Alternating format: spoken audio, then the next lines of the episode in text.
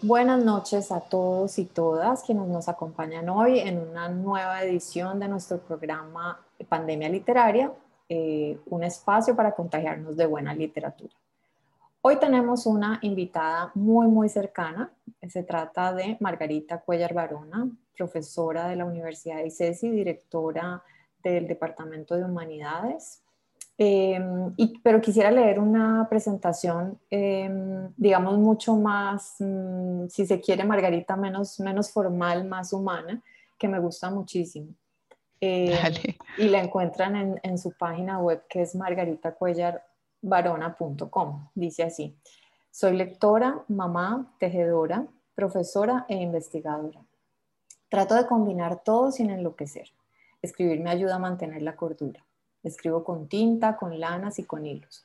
Soy egresada de literatura de la Universidad de los Andes y tengo una maestría en estudios de cine en la Universidad de Nueva York. Desde 2007 trabajo como profesora a tiempo completo en la Universidad de ICESI y desde 2013 tengo a mi, a mi cargo la jefatura del Departamento de Artes y Humanidades. Soy co-creadora y editora y directora de la revista Papel de Colgadura y lidero el seminario textil El Costurero, un espacio en el que estudiamos, leemos, cosemos, bordamos y tejemos. Nos reunimos todos los viernes en la Casa Obeso del Museo de la Tertulia. Finalmente dice, me interesa investigar sobre pedagogía feminista y sobre la relación que las mujeres hemos tejido con el quehacer textil.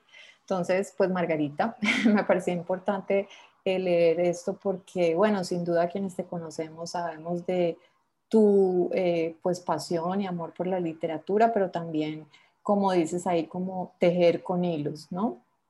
Mm, sí, sí, sí, sí, así es. bueno, entonces, pues Margarita, gracias por estar aquí. ¿Qué nos vas a leer hoy? Bueno, Catalina, gracias por invitarme.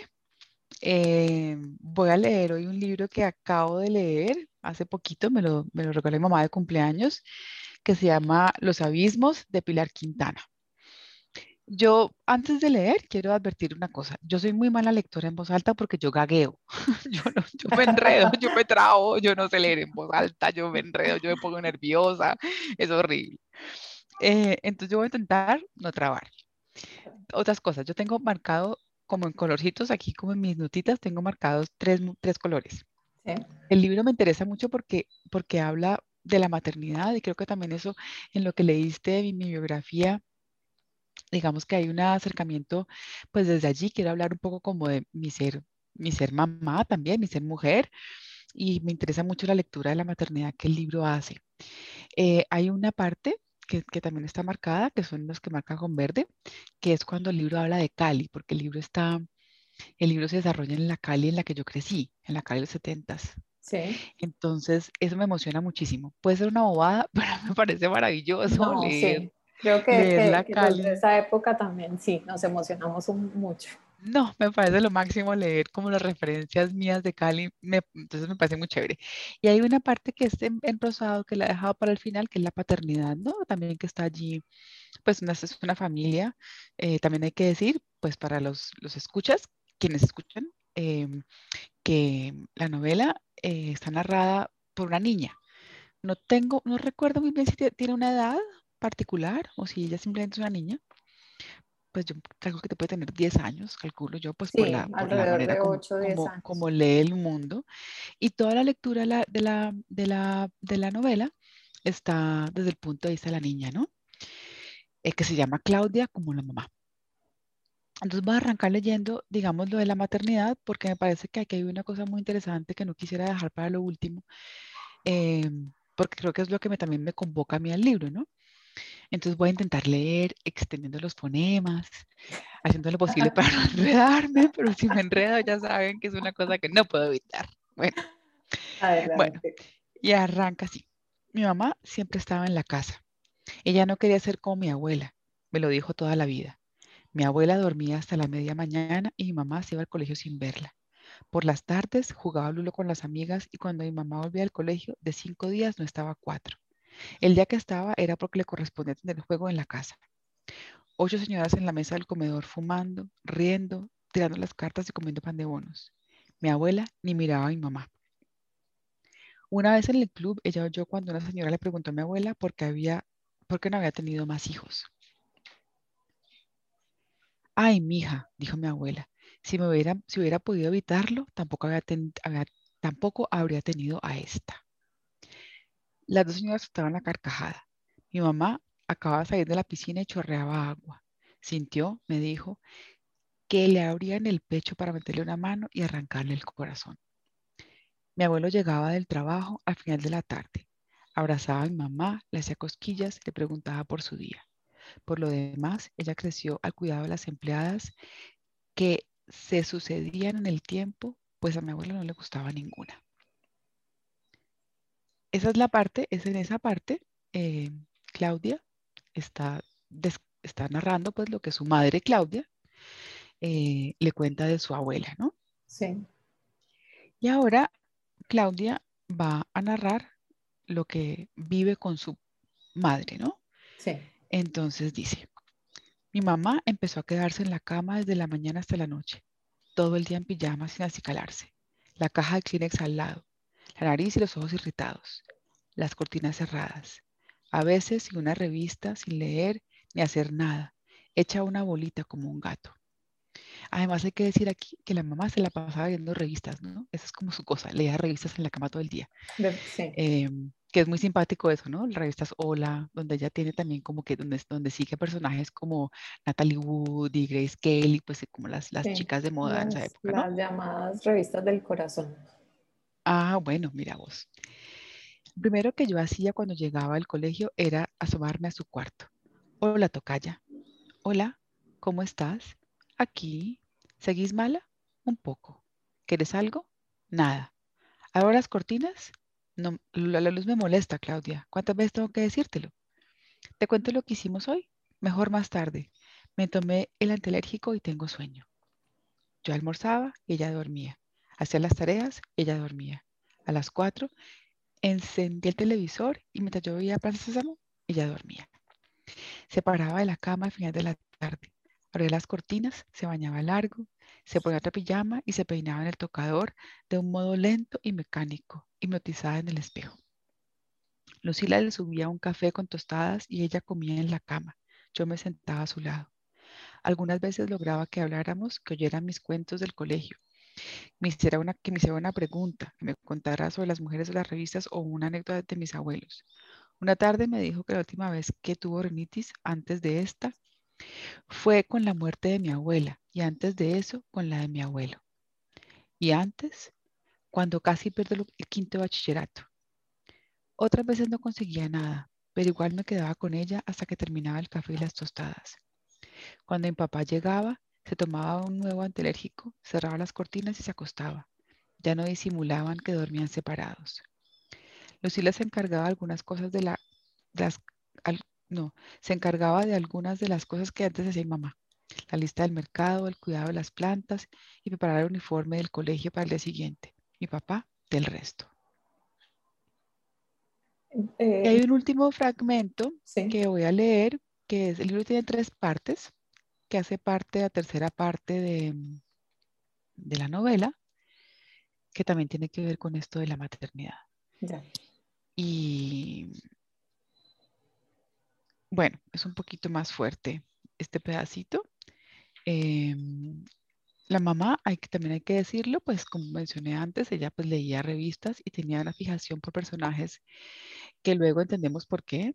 Em, Natalie Wood, Grace Kelly, Karen Carpenter, bueno, ella no se suicidó, pero, pero digamos que se dejó morir, ¿cierto? Por personas que se han suicidado. Entonces, eh, había como una fijación ahí que era como una manera de que la enganchaba a la niña a hablar de esto. Entonces aquí están en una finca, una finca de recreo. Y entonces, bueno, a mi mamá cuando estaba en la cama o acostada en el, en el sofá, todo le molestaba, que hablara. No te puedes callar, ¿no? ¿Cierto? Si me estaba callada, que me moviera o diera vueltas. Ya para, niña. Si me estaba callada y quieta, esforzándome por no ser notada, le molestaba mi presencia. ¿Por qué no te vas a jardín a tu cuarto? A la hora del almuerzo, Anita rondaba en la cocina. Al atardecer, Porfirio cerraba las ventanas y prendía la chimenea. Cuando se iba, mi mamá se levantaba a preparar la merienda. Era el momento en que en que podía hablar con ella. ¿Vos te acordás del día que Raquel desapareció? Perdón, que Rebeca desapareció. Y ese tema, y ese, el tema que la enganchaba. Y ahí, ahí quiero dejar, un, quiero dejar, porque no, pues no quiero seguir con la novela desde ese frente, porque no quiero dar ninguna, ninguna mm, indicio de qué va a pasar, ¿sí? Em, pero sí, cuéntame. Sí, no, que eh, en esos fragmentos que has escogido pues son muy impactantes en el sentido de que reflejan muy bien cómo es esa relación madre-hija. Eh, digamos, en un principio la madre dice que no quiere ser como era su mamá, pero, pero pues termina como casi que copiando ese modelo de mamá que, que ella misma tuvo, ¿no? Y es una mamá distante, falta de afecto.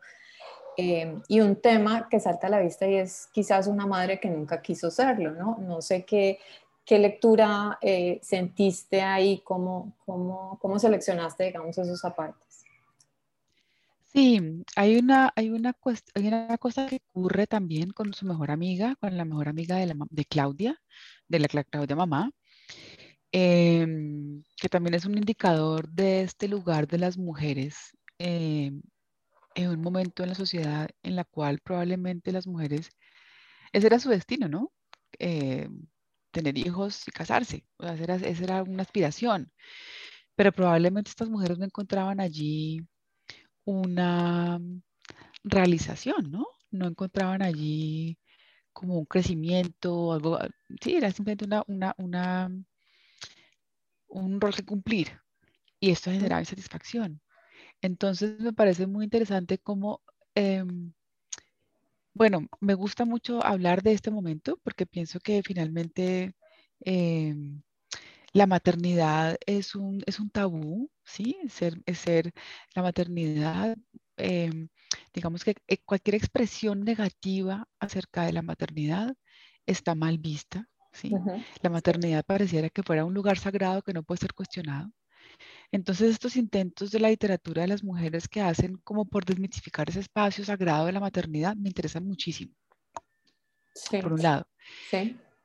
Y por otro lado, también me interesa como revisar esas tristezas propias de la casa, ¿sí? Esa literatura como nostálgica que también vemos en muchas mujeres em, que narran universos muy solitarios, ¿no? De la vida doméstica, que es una vida muy solitaria y es una vida muy a la espera que llegue el padre, ¿no? Que llega siempre muy tarde, luego de trabajar, eh, y que no se ocupa de la casa. Y la casa o el peso de la casa parece que recayera sobre, sobre los hombros de la mamá. Y entonces este, este, estas maneras de cómo las mujeres han, han, han, han sorteado esos pesos, su madre, la abuela, eh, simplemente los evade, si se va de fiesta, se va de jugar cartas, le importa un pepino a la niñita. Y la otra, que no quiere ser como la abuela, pues se queda en la casa, pero sufriendo el peso de la casa, ¿no? Como la mártir. Sí. Entonces son dos, dos tragedias igual, narradas desde dos lugares muy diferentes, pero igual son dos tragedias, ¿no? Sí, interesante. Yo no sé si, si, si, en algún momento pensaste que esa relación de esa madre y esa niña puede ser también como el inicio de los conflictos que hay siempre en las relaciones entre madre e hija. Eh, digamos de ahí de alguna forma incipiente, pero que, que digamos que son inevitables, ¿no? Yo no estuve tan segura de eso, pero sí más bien siento que es una relación entre la madre que tuvimos y el ser madre o la madre que queremos ser. Esa tensión sí la siento más clara porque, porque finalmente la niña que narra es una niña muy, muy chiquita. Ella no logra, que también es muy lindo, eso es muy lindo en la novela.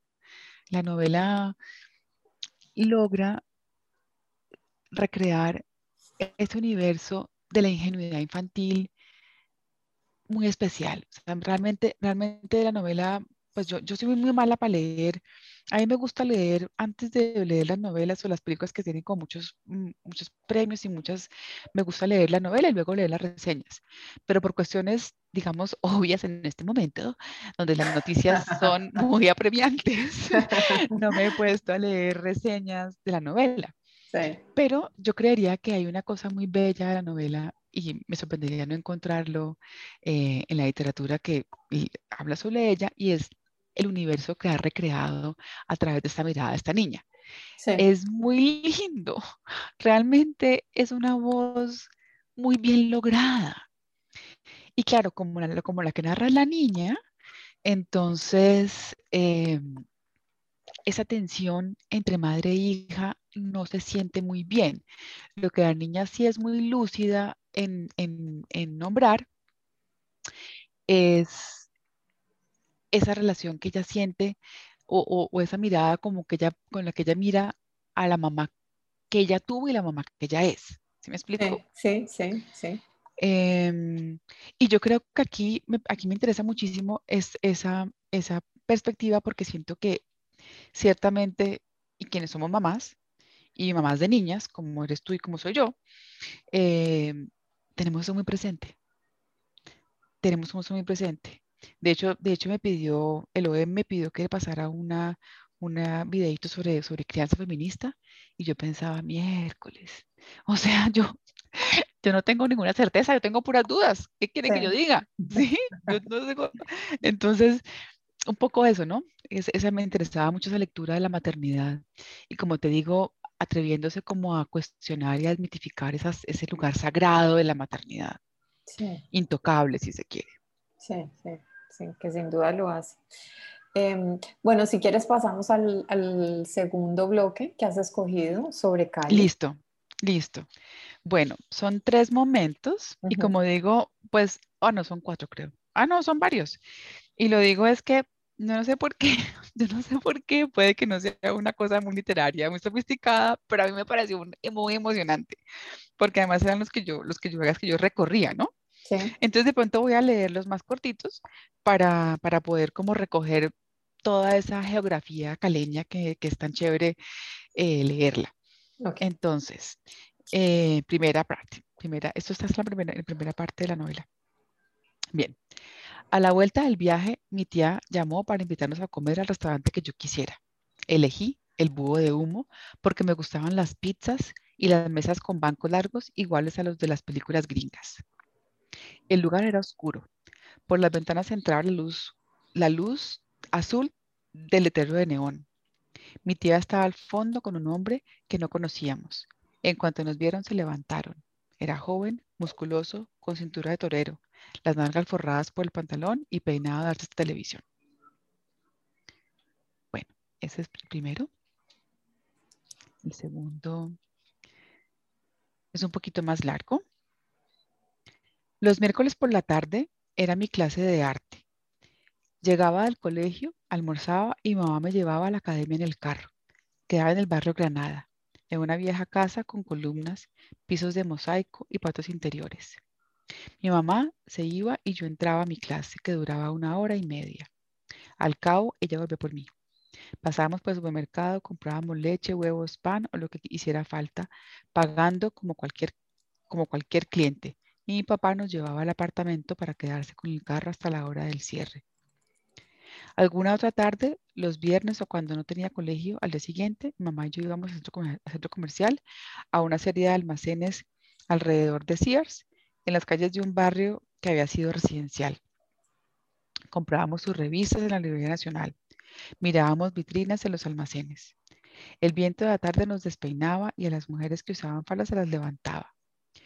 Comemos chontaduro, mango biche, grosellas, raspados, pastelitos de queso en el rincón de la abuela o helado de máquina en Dari, que tenía mesas afuera. Nos sentábamos y mientras yo, lamía, mientras yo lamía mi helado, ella movía la pierna con impaciencia. Diagonal, al otro lado de la avenida, estaba SAS. no pasaba mucho tiempo y Gonzalo venía hacia nosotras. Si no lo hacía, luego que yo terminaba mi helado, mi mamá me agarraba de la mano y cruzábamos evadiendo los carros del mismo modo la ranita de Atari. No puedo pasar a la siguiente todavía porque es que aquí hay demasiadas cosas. o sea, estaba el SAS, que era donde uno compraba los regalos de Navidad del papá. Sí. Porque era el único almacén que había para comprar regalos de Navidad, que era un almacén inmenso en la avenida Estación de Tres Pisos. El centro comercial del norte. Está, obviamente, está esta casa en Ganada, era la Academia Martenot, que, es, que era Martenot, supongo que era el apellido de ella, que es donde quedaba hoy lugar a dudas donde quedaba, lugar de dudas. Eh, el búho de humo, pues la pizzería, pues que era, quedaba también en la avenida Octava, casi llegando al edificio Marriott ahorita. Sí. Entonces, todos esos lugares, todos esos lugares, pues, de la infancia, y además, ¿no? Es esta cuestión del, de cuando, de cuando uno habitaba, cuando uno vivía en la calle, ¿no? Que ya el Centro Comercial del Norte, pues, es un lugar al que yo todavía voy, creo que voy porque yo iba, pero la gente ya va a Chipichape, a Cosmocentro, a, sí, era la, la, época en la que no existían los centros comerciales, porque digamos esto era un espacio abierto con calles transitadas por carros, ¿no? No, no era un espacio cerrado, era un concepto diferente, ¿no? Sí, y entonces uno habita, uno era, uno parchaba en la calle y uno se sentaba y era, era muy lindo, eso me parecía muy chévere. Em, y uno iba a ese lugar y uno hacía todo eso. Uno iba a la Nacional, uno iba a comprar telas en el almacén sí, telas del norte, Hotelca, que todos quedan ahí como a la cuadra. Y uno iba a comer, chontaduro, mango biche. Bueno, yo nunca comí, a mí nunca me dieron grosellas ni raspado. Ah, no, nunca me dieron raspado, pero pastelito de queso del rincón de la abuela, todavía voy a eso. O sea, todavía cuando voy a comprar telas paso por el rincón de la abuela con un pastelito de, de queso. ¿Todavía existe ahí en ese mismo sitio? Sí, que ahí, ahí sigue, ahí sigue, contiene tortas deliciosas. Y mm. bueno, y el Dari, que es una referencia a Andrés Caicedo, que nunca fue, nunca fue mi Cali, porque era una, una Cali que tal vez yo no, este, al Dari nunca fui, pero pues es una referencia también como muy de Caicedo, ¿no? Sí, sí, y el Sears, el Sears que también Ah, claro, y el Sears. Andrés Caicedo, sí. El Sears, el Sears de Versalles, sí. Bueno, y la otra parte, otro, otro tramo de la ciudad. Casi que se podría hacer un, un mapa, ¿no? un mapa con el recorrido de, esta niña con su mamá. Un mapa muy del noroeste de la ciudad, que también es el noroeste, cuando Cali era mucho más pequeña. También pensando en estos mapas de Cali, creo que, creo que hay una Cali, hablando un poco del contexto, digamos, del momento, también es muy interesante ver cómo lo que está pasando ahora en Cali obliga a las personas que no han levantado la cabeza de ese lugar que parecía el lugar central de Cali, a entender que Cali creció muchísimo, que hay una, toda una población que uno puede no ver, porque uno puede transitar solamente por la quinta y solamente de una ciudad, pero hay una ciudad entera que vive de manera muy empobrecida, empobrecida y marginal, pero que pareciera como si Cali se aferrara a ese enclave del noroeste que, que eh, el mundo fue Cali, ¿no? Pero ahora es una porción diminuta de Cali. Así es. Eh, y, y, es interesante ver también cómo, de pronto también ver cómo también de pronto esta, esta literatura también ha, ha, puesto ese lugar de Cali como muy en el centro.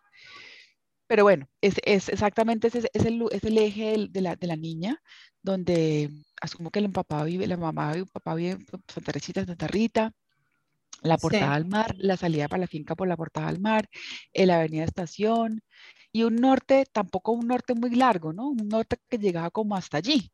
Sí, como hasta la ahora lo, lo, que pasa es que, digamos, es importante aclarar que en esa época pues eh, digamos no teníamos el, el, crecimiento de la ciudad hacia el oriente no existía. Creo que el límite era, no sé, la autopista, eh, bueno, no, suroriental, no, pero no existía el, oriente como, como existe hoy, ¿no?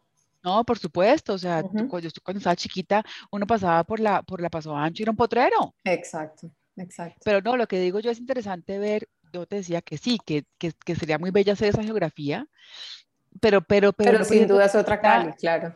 No pierden de vista que ese era otro momento de Cali. Sí. Y no como queriendo, como mucha gente se queda como en la, como la, ay, la Cali de antes, la cívica, la linda, la bella. Pues sí, pero esa fue, ya no es. Exacto. Hay que, tenemos que ver la realidad de hace mucho. Exacto. Y hace mucho, exacto. Bueno, entonces la otra, otro fragmento, tengo dos más. Los domingos, luego el desayuno de mi papá y yo salíamos a caminar. Andamos por nuestro barrio o el supermercado. Subíamos y bajábamos las pendientes. Admirábamos los edificios antiguos y las casonas con muros de piedra. Íbamos a la estatua, óigame bien, pues casi así como para pensar en la nueva Cali, ¿no? De Sebastián del Alcázar en la cima de una calle empinada. Llegábamos rojos y sudados con la esperanza de que hubiera un carrito de raspados o paletas de agua. Nos sentábamos en el muro y mirábamos la ciudad, ancha aunque bajita, los árboles, las nubes. O recorríamos la avenida del río, donde siempre hacía menos calor gracias a los árboles tan gordos que no podíamos abarcar con los brazos. Mirábamos el río desde los puentes, ocre y espeso en épocas de lluvia, liviano y gris azul en el, resto del tiempo. En un llano, frente a la desembocadura del río Aguacatal, había un árbol con el tronco tendido que me gustaba escalar. A veces íbamos al zoológico, otras seguíamos de largo hacia el restaurante Caliviejo y más allá, donde se, acababan las casas, el pavimento, las orillas del camino crecía una vegetación crujiente y desteñida con árboles flacos de ramas torcidas. Y por último, simplemente otra referencia geográfica, pero también me gusta mucho la manera como la niña habla aquí. No sé si es como simplemente un gusto por la niña o por la referencia. Aprobé, matemática raspando. No me tocó habilitar y pasé el año en limpio. En la clausura me felicitaron. Mi mamá y yo empacamos las maletas y el siguiente salimos en el Renault 12 con mi papá al volante y la bodega llena. Tomamos la avenida del río, hicimos el retorno en el segundo puente. Paramos en la gasolinera de del mercado para llenar el tanque y agarramos la carretera al mar. A medida que subíamos, la distancia entre las casas espaciaba hasta que hubo más verde que construcciones y Cali quedó enterrada en el valle y listo.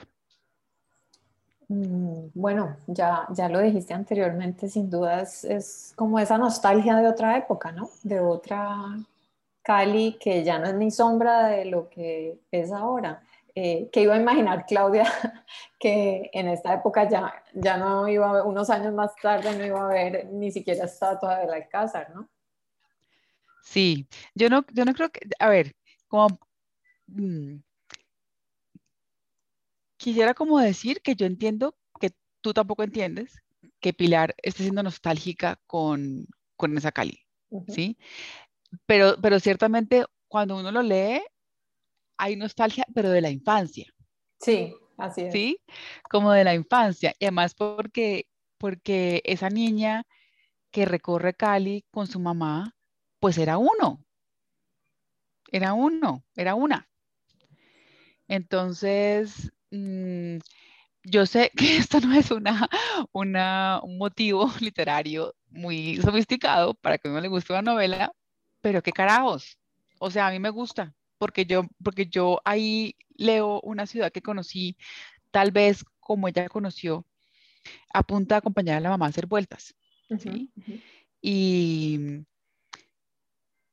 y bueno, y me parece muy bonito eso y también me parece muy lindo pues la manera como ella como ella recoge esa ciudad y esa relación de la mamá y la relación con el papá, que no voy a leer el fragmento porque es un fragmento muy largo, pero básicamente lo que el fragmento es un fragmento muy bello porque el papá y la mamá están peleando, la niña se lleva al papá, el papá lleva, no sabemos quién lleva a quién, ¿no? ¿Quién lleva a quién a dar vueltas? La niña, papá, la niña. Entonces van a caminar y la niña describe todo el recorrido por el zoológico, lo describe además la tortuga que, que, que, andaba por allí, entran por los cóndores, van hasta no sé dónde, el papá no habla en todo el recorrido. Entonces, esta figura del papá como muy presente y muy ausente al mismo tiempo, ¿no? Entonces, me interesaba mucho esa relación versus la maternidad, esa paternidad casi que muda, ¿no? Un hombre muy mayor, mayor que la mamá por lo menos 20 años. Em, entonces, ahí también se te deja una relación muy interesante de familia, ¿no? Que también es chévere pensar y explorarla. Pero, mm, pero como es una cita tan larga, pues pienso que podemos dejar allí, si te parece. Sí, sí, además em, nos quedan solo tres minutos, así que, mm, pues bueno, Margarita, muchísimas gracias por, por traernos esta lectura hoy. Creo que em, efectivamente las novelas son universales, pero esta parte que hablas de Cali, pues realmente creo que a quienes quienes vivieron esa época de, de, poder caminar por esa Cali, ¿no? Ahora las circunstancias son pues diferentes. Eh, sí, creo que, que, que, tiene otro punto de vista que, le aporta algo a los, a los y las caleñas. Bueno, si te parece, hacemos algún recomendado. ¿Tienes un recomendado para, para nuestros oyentes y nuestras oyentes? Sí, pues que no, que no haya leído a Pilar Quintana, pues puede arrancar por los abismos porque se arranca por La Perra, es una novela mucho más cruda, ¿no? Pero La Perra indudablemente es una gran novela. Es una novela que está, que ocurre en el Pacífico colombiano y es una novela que narra la relación de una mujer eh, con su perra y con su esposo y con su contexto. Y es como la vida en esa región colombiana, es una novela muy dura, muy dura, pero es, es increíble, es muy bien lograda, es estupenda. Y es otra vez la maternidad, ¿no? Sí, es otra vez, otra vez la maternidad. ¿sí? La maternidad y la, dificultad de la maternidad y, el cuidado de la casa. Bueno, sí, es un universo bastante femenino, bastante, porque es el universo doméstico, ¿no? El de la casa. Sí. Pero ciertamente, si no han leído a Pilar Quintana, cualquiera de esas dos novelas puede ser un buen comienzo de esta escritora caleña, además, ¿no? Que realmente, pues yo a mi modo de ver, eh, se merece todo el reconocimiento que ha tenido porque esas dos novelas eh, son, son muy poderosas. Y que siempre estuvimos como en los últimos años reclamando mucho eh, dónde están esos escritores y escritoras caleñas y bueno, creo que Pilar nos ha demostrado muy bien que, que ha hecho su trabajo, sí, que aquí están. Que aquí están. Bueno, Margarita, de nuevo mil gracias. Catalina, a vos por invitarme y por aguantarte mi gaguejo. nada, nada, estuvo muy fluido, muy fluido. Listo. Eh, a todos nuestros oyentes, nuestras oyentes, gracias por acompañarnos una vez más en esta edición y los esperamos próximamente. Feliz noche para todos. Chao. Chao, chao.